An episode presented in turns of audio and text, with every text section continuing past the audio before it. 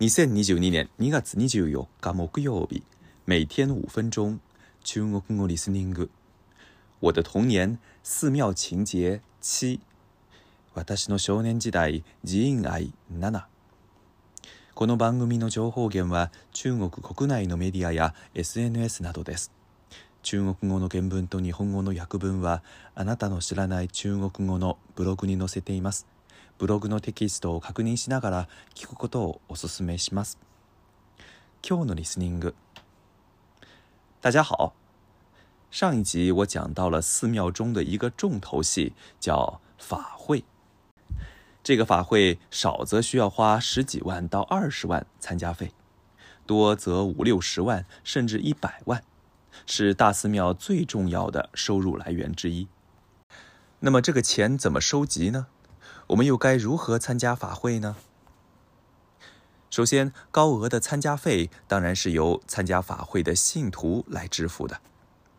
上一集介绍到，参加法会的人数很多，最多的万人水陆，参加者可以过万。而所谓的参加分两种，一种是正式参加，正式参加的人需要支付费用；另一种则仅仅是参与。是不需要费用的。那么这之间有什么区别呢？最大的区别就是花钱正式参加的人可以被榜上提名。法会说白了就是一个为信徒祈祷的大型仪式。为哪些信徒祈祷？答案是为提名的信徒祈祷。一般法会期间，寺庙会专门空出一间房子来，叫牌位堂。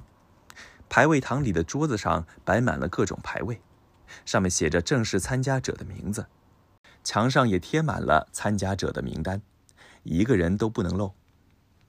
除了排位堂之外，寺庙还会选一个院子里宽敞的围墙，贴上所有参加人的名单。大的法会还会在名单前面加上序言，最后续上结尾。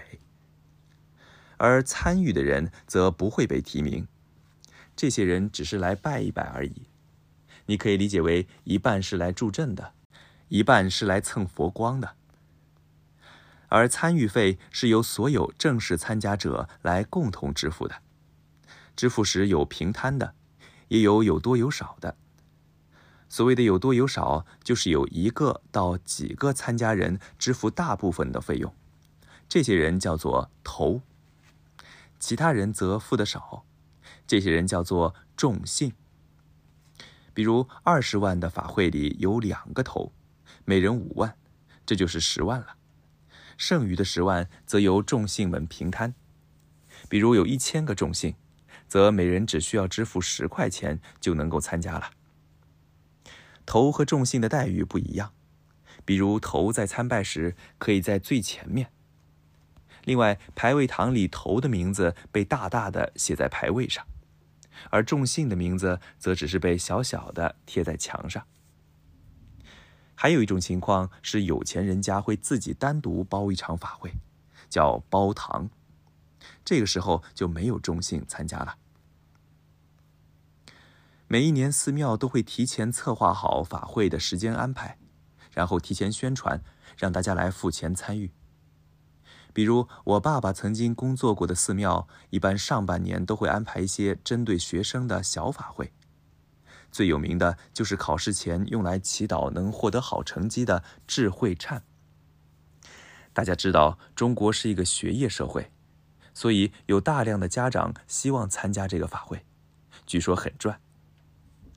而下半年则会安排比如水陆这样的大型法会。据说一年多则能打十二三堂，少的时候也有七八堂。除此之外，还有一种打法会的方法，就是有钱人自己请和尚来自己家以及自己的公司或工地开法会。这种法会一般是为了祈祷生意兴隆、求财，或者是工地死人了，做法会来超度鬼魂、保平安。今日の単語とフレーズ。 说白了，说白了，はっきり言ってしまえばという意味です。例文。 那户人家死活不愿意搬迁，为啥？说白了就是想要政府出更多的钱给他们。